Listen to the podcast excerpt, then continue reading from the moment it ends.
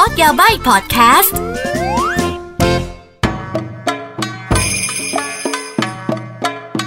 みなさんどうもこんにちはกลับมาพบกับอากิและก็พอดแคสต์ Code Yabai นะคะพอดแคสต์やばいやばいที่จะมาแชร์เรื่องราวเกี่ยวกับประเทศญี่ปุ่นนั่นเองค่ะสำหรับวันนี้นะคะ Code Yabai episode ที่ 58 นะคะ หัวข้อก็คือ กินราเมงยังไงให้ดูแพง ดูแพงดูคุณหนู ดูน่ารักสำหรับสุภาพสตรีนะจ๊ะ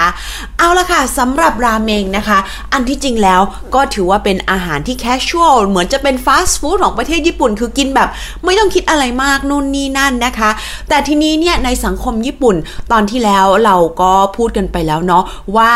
คือประเทศญี่ปุ่นเนี่ยมันจะมีเขาเรียกไงคะ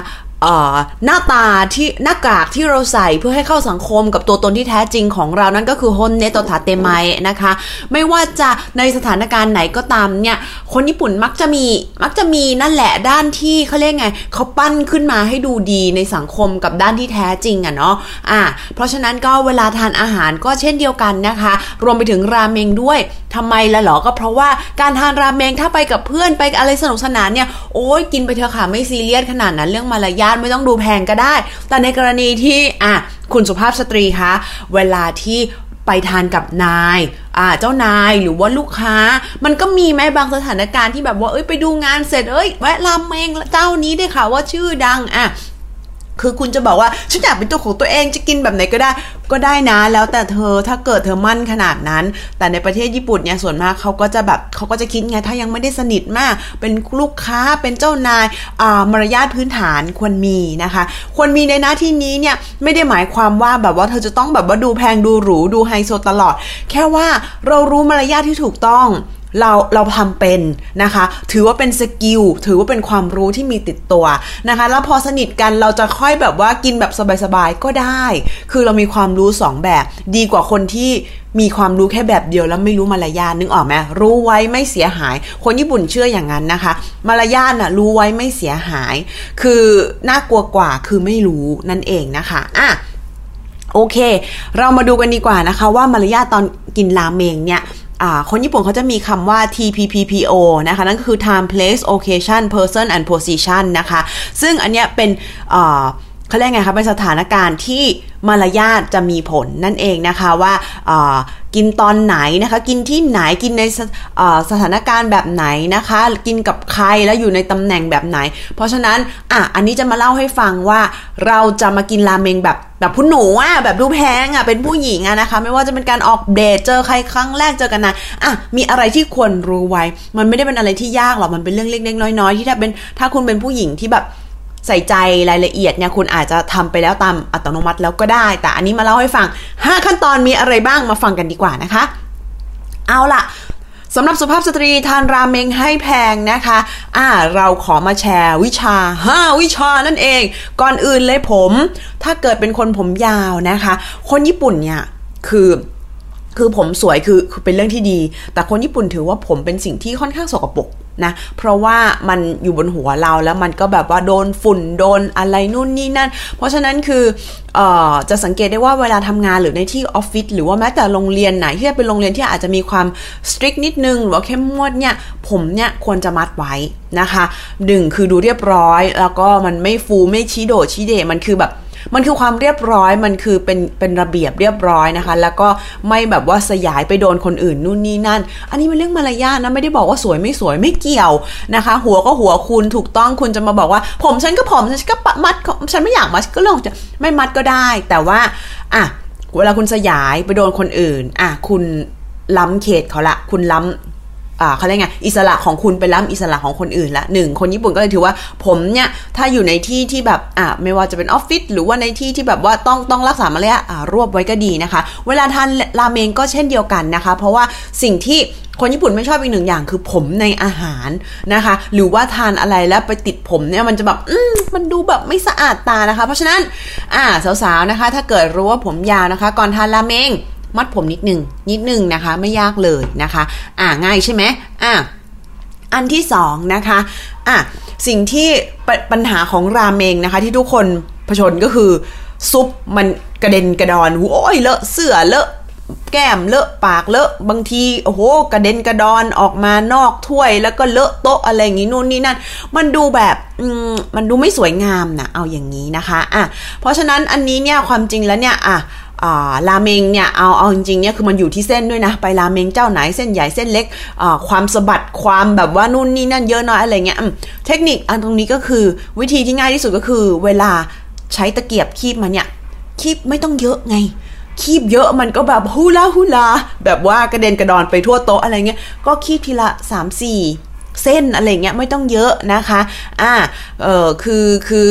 เขาเรียกไงคะไม่ไม่ต้องแบบว่าคีบมาแบบเต็มตะเกียบเลยอะไรเงี้ยอ่าเทคนิคเขาบอกก็ประมาณแบบ อะสามสามก็น้อยไปเนี่ยประมาณแบบว่าอะสี่ถึงหกเส้นอะไรอย่างนี้นะคะ แล้วก็ค่อยๆเอาเข้าปากนู่นนี่นั่น และอีกวิธีหนึ่งเทคนิคก็คือเรามีช้อนใช่ไหมคะอ่าเราก็นึกออกไหมคะ เอาเอาราเมงเนี่ยเขาเรียกไง เวลาเอาเข้าปากปุ๊บเนี่ย ก็ใช้ช้อนนะคะ ประมาณว่าช่วยเขาเรียกไง ช่วยช่วยช่วย support ด้านล่างของเส้นไม่ให้เส้นมันแบบว่าตวัดไปมานั่นเอง อ่า ข้างมือขวาถือตะเกียบนะคะ แล้วก็กำลังนำเส้นเข้าปากอยู่มือซ้ายก็ใช้ช้อนนี่แหละค่ะ ใช้ช้อนแบบว่าอุ้มอุ้มเส้นขึ้นมาค่ะ ไม่ให้ปลายเส้นมันกระเด็นกระดอนไปนั่นเองนะคะ แถมนะคะจะใส่ซุปไว้ในช้อนก็ได้นะคะ เส้นมันจะได้ไม่แห้งก่อนเข้าปากอุ้ยละเอียดเนาะอออารมณ์ประมาณนั้นจัดไปค่ะ นั่นคือเทคนิคที่2นะคะ เทคนิคที่ 3 นะคะ ใช่จริงอยู่กินเส้นกินราเมงเนี่ย การซูดเสียงมันถือว่าอร่อยมันโอเค แต่อย่างที่บอกค่ะ มันอยู่ที่ PPO ว่ากินตอนไหนกับใครที่ไหนในสถานะอะไรยังไงด้วยอะไรอย่างนี้ใช่ไหมเพราะฉะนั้นคุณไปเจอผู้ครั้งแรกนะคะ ออกเดทแบบว่า อุ้ยตายโรแมนติกจะเออบางคนอาจจะชอบ บางคนอาจจะอึม หรือเปล่าอะไรอย่างนี้ เป็นตัวของตัวเองก็ดีอย่างที่บอกนะคะ เป็นตัวของตัวเองได้ แต่จะโชว์ว่าฉันสามารถควบคุมตัวเองได้ก็เป็นอะไรที่ดีเหมือนกันนะคะ โดยเฉพาะถ้าไปกินกับลูกค้าไปกินกับเจ้านายอะไรเงี้ยโอ้โห เจอลูกค้าครั้งแรกในซูดใส่นี่ก็กระไรอยู่หรือเปล่านะคะณจุดนี้อะเพราะฉะนั้นซูดได้แต่ว่ามันมีวิธีซูดที่แบบว่าไม่ต้องรุนแรงขนาดนั้นก็ได้นะคะ เออ คือซูดให้แบบว่าพอเหมาะอะ ไม่ใช่ซูดแบบ ซูดจะแบบแทบจะกืนสลามไปทั้งตัวอะไรอย่างงี้ไม่ต้องอะไรซูดเบาๆซูดพอน่ารักนะคะ อ่า อันนั้นมันก็ทำได้อยู่แล้วไม่ไม่มีมันไม่ไม่ไม่มีไม่มันไม่ได้ยากขนาดนั้นสามารถทำได้ อะ ต่อไปนะคะข้อ 4 ข้อ 4 ส่วนตัวอากิแล้วรู้สึกว่าแบบเฮ้ยเออก็ไม่คิดไม่ถึงเหมือนกันนะ นั่นก็คือ อยากกินช้าจนเส้นอืดนั่นเองนะคะ คือมารยาทในประเทศญี่ปุ่นเนี่ยมันไม่ใช่มารยาทแค่เราและคนรอบข้างเราเท่านั้น บางทีเราเข้าไปร้านอาหารบางบางสไตล์ของญี่ปุ่นเนี่ยอาซูชิก็เหมือนกันนะคะราเมงก็เหมือนกันคือหมายความว่าอะไรคะคนที่ทำเนี่ยเขาอยู่ใกล้ตัวเรามาก เวลาเราไปทานราเมงที่ญี่ปุ่นเห็นไหมมันจะเป็นเคาน์เตอร์ หรือว่าต่อให้เป็นโต๊ะเนี่ยคือเชฟคนทำเขาจะเห็น หรือไปทานซูชิเนี่ยไปเคาน์เตอร์ปุ๊บหรืออะไรเงี้ยคือคนทำเขาจะเห็นเขาก็ เขาก็อยากจะดูว่าเฮ้ยสิ่งที่เราทำเนี่ยอร่อยไหม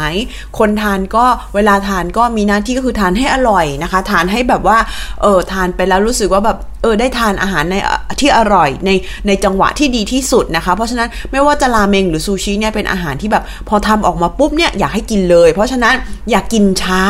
โดยเฉพาะราเมงเนี่ยถ้าช้าปุ๊บเกิดอะไรขึ้นคะเส้นอืดพอเส้นอืดออกเกิดอะไรขึ้นคะมันไม่ค่อยน่าทานละมันจะบวมบวมมันจะหนืดหนืดแบบน้ำซุปหายไปนู่นนี่นั่นอะไรเงี้ยอันนี้ก็ถือว่าเป็นมารยาทที่มีต่อเชฟหรือว่าคนทำนะคะ ถ้าออกมาปุ๊บเนี่ยจะรีบถ่ายรูปจะอะไรก็ก็ก็เต็มที่ค่ะ แต่ว่าให้ทานเร็วๆ เร็วเลยนะที่นี่นี่ไม่ใช่แข่งขันนะ คือคือคือ คือก็ทานก่อนเส้นจะอืดนั่นแหละอะแต่ก็อย่าลืมนะคะว่าอะซุปเขาร้อนนู่นนี่นั่น ถ้าเกิดซูดเข้าปากไม่ไม่ค่อยถนัด อย่างที่บอกค่ะ เรามีช้อนนะคะชช้อนเนี่ยคือตัวช่วยเลยนั่นเองนะคะอะทานไปนะคะ อาจจะส่งสายตาไปให้เชฟโอ้อร่อยจัง ทานเสร็จบอกว่า g o c h i s o s a m a d e s t a อร่อยมากเลยค่ะขอบคุณนะคะ อะไรอย่างนี้นิดนึงโชว์ความใส่ใจนะคะ กับคนที่ทำอาหารให้เรานั่นเองค่ะอะ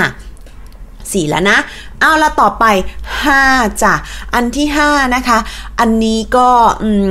คนอาจจะทำโดยไม่รู้ตัวเนาะ อันนี้ก็คือห้ามไม่ควรเหมือนกับว่าเอาเส้นเข้าปาก แล้วก็งับเส้นอะแล้วก็คายที่เหลือทิ้งลงถ้วยเหมือนเดิมอะไรเงี้ย คือเราอาจจะบอกว่าเอาก็เส้นมันยาวอะ่ะ มันเข้าทีเดียวไม่หมดอะ่ะ เราเอาเข้าปากแล้วเราก็กัด แล้วก็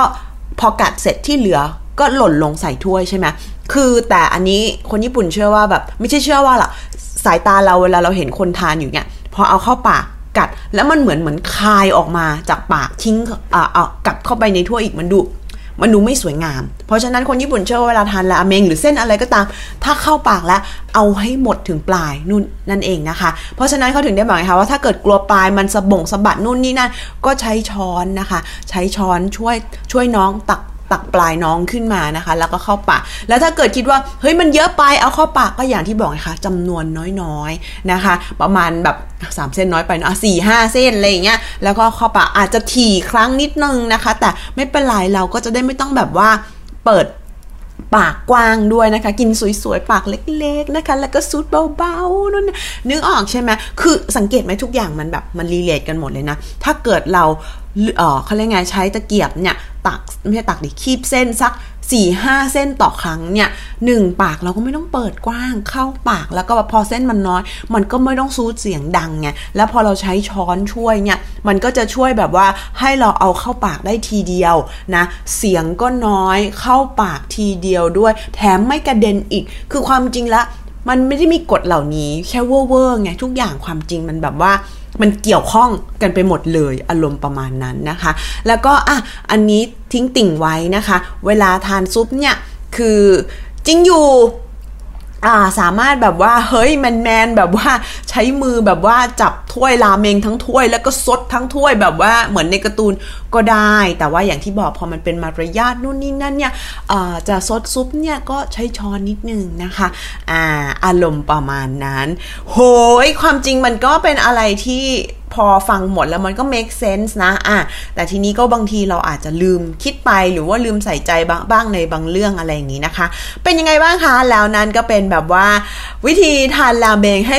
สวยๆ ดูคนโหนค่ะ แต่อย่าคิดมากนะ อันนี้คือรู้ไว้ก็ดี เราจะได้ทำตัวถูก แต่ว่าถามว่าเออกินแบบปกติซูดๆก็ไม่มีใครว่าหรอกเอาเข้าจริงรู้กันนะคะ แต่ส่วนตัวอากิเป็นคนที่รู้สึกว่ารู้ไว้ไม่เสียหายดีกว่าไม่รู้ และเราก็เลือกใช้ปฏิบัติตามสถานการณ์ที่เหมาะสม แค่นั้นเองเนาะเอาละค่ะสำหรับวันนี้จบเพียงเท่านี้นะคะ แล้วเราเจอกันใหม่ episode หน้านะคะ อย่าลืม Follow กดไลค์แชร์นะคะ จะคอมเมนต์ทิ้งไว้ในโซเชียลมีเดียของอากิที่ไหนก็ได้ หรือว่าของ HUDI ก็ดีนะ เอาละแค่นี้ละไปแล้วเราเจอกันนะคะ บ๊ายบาย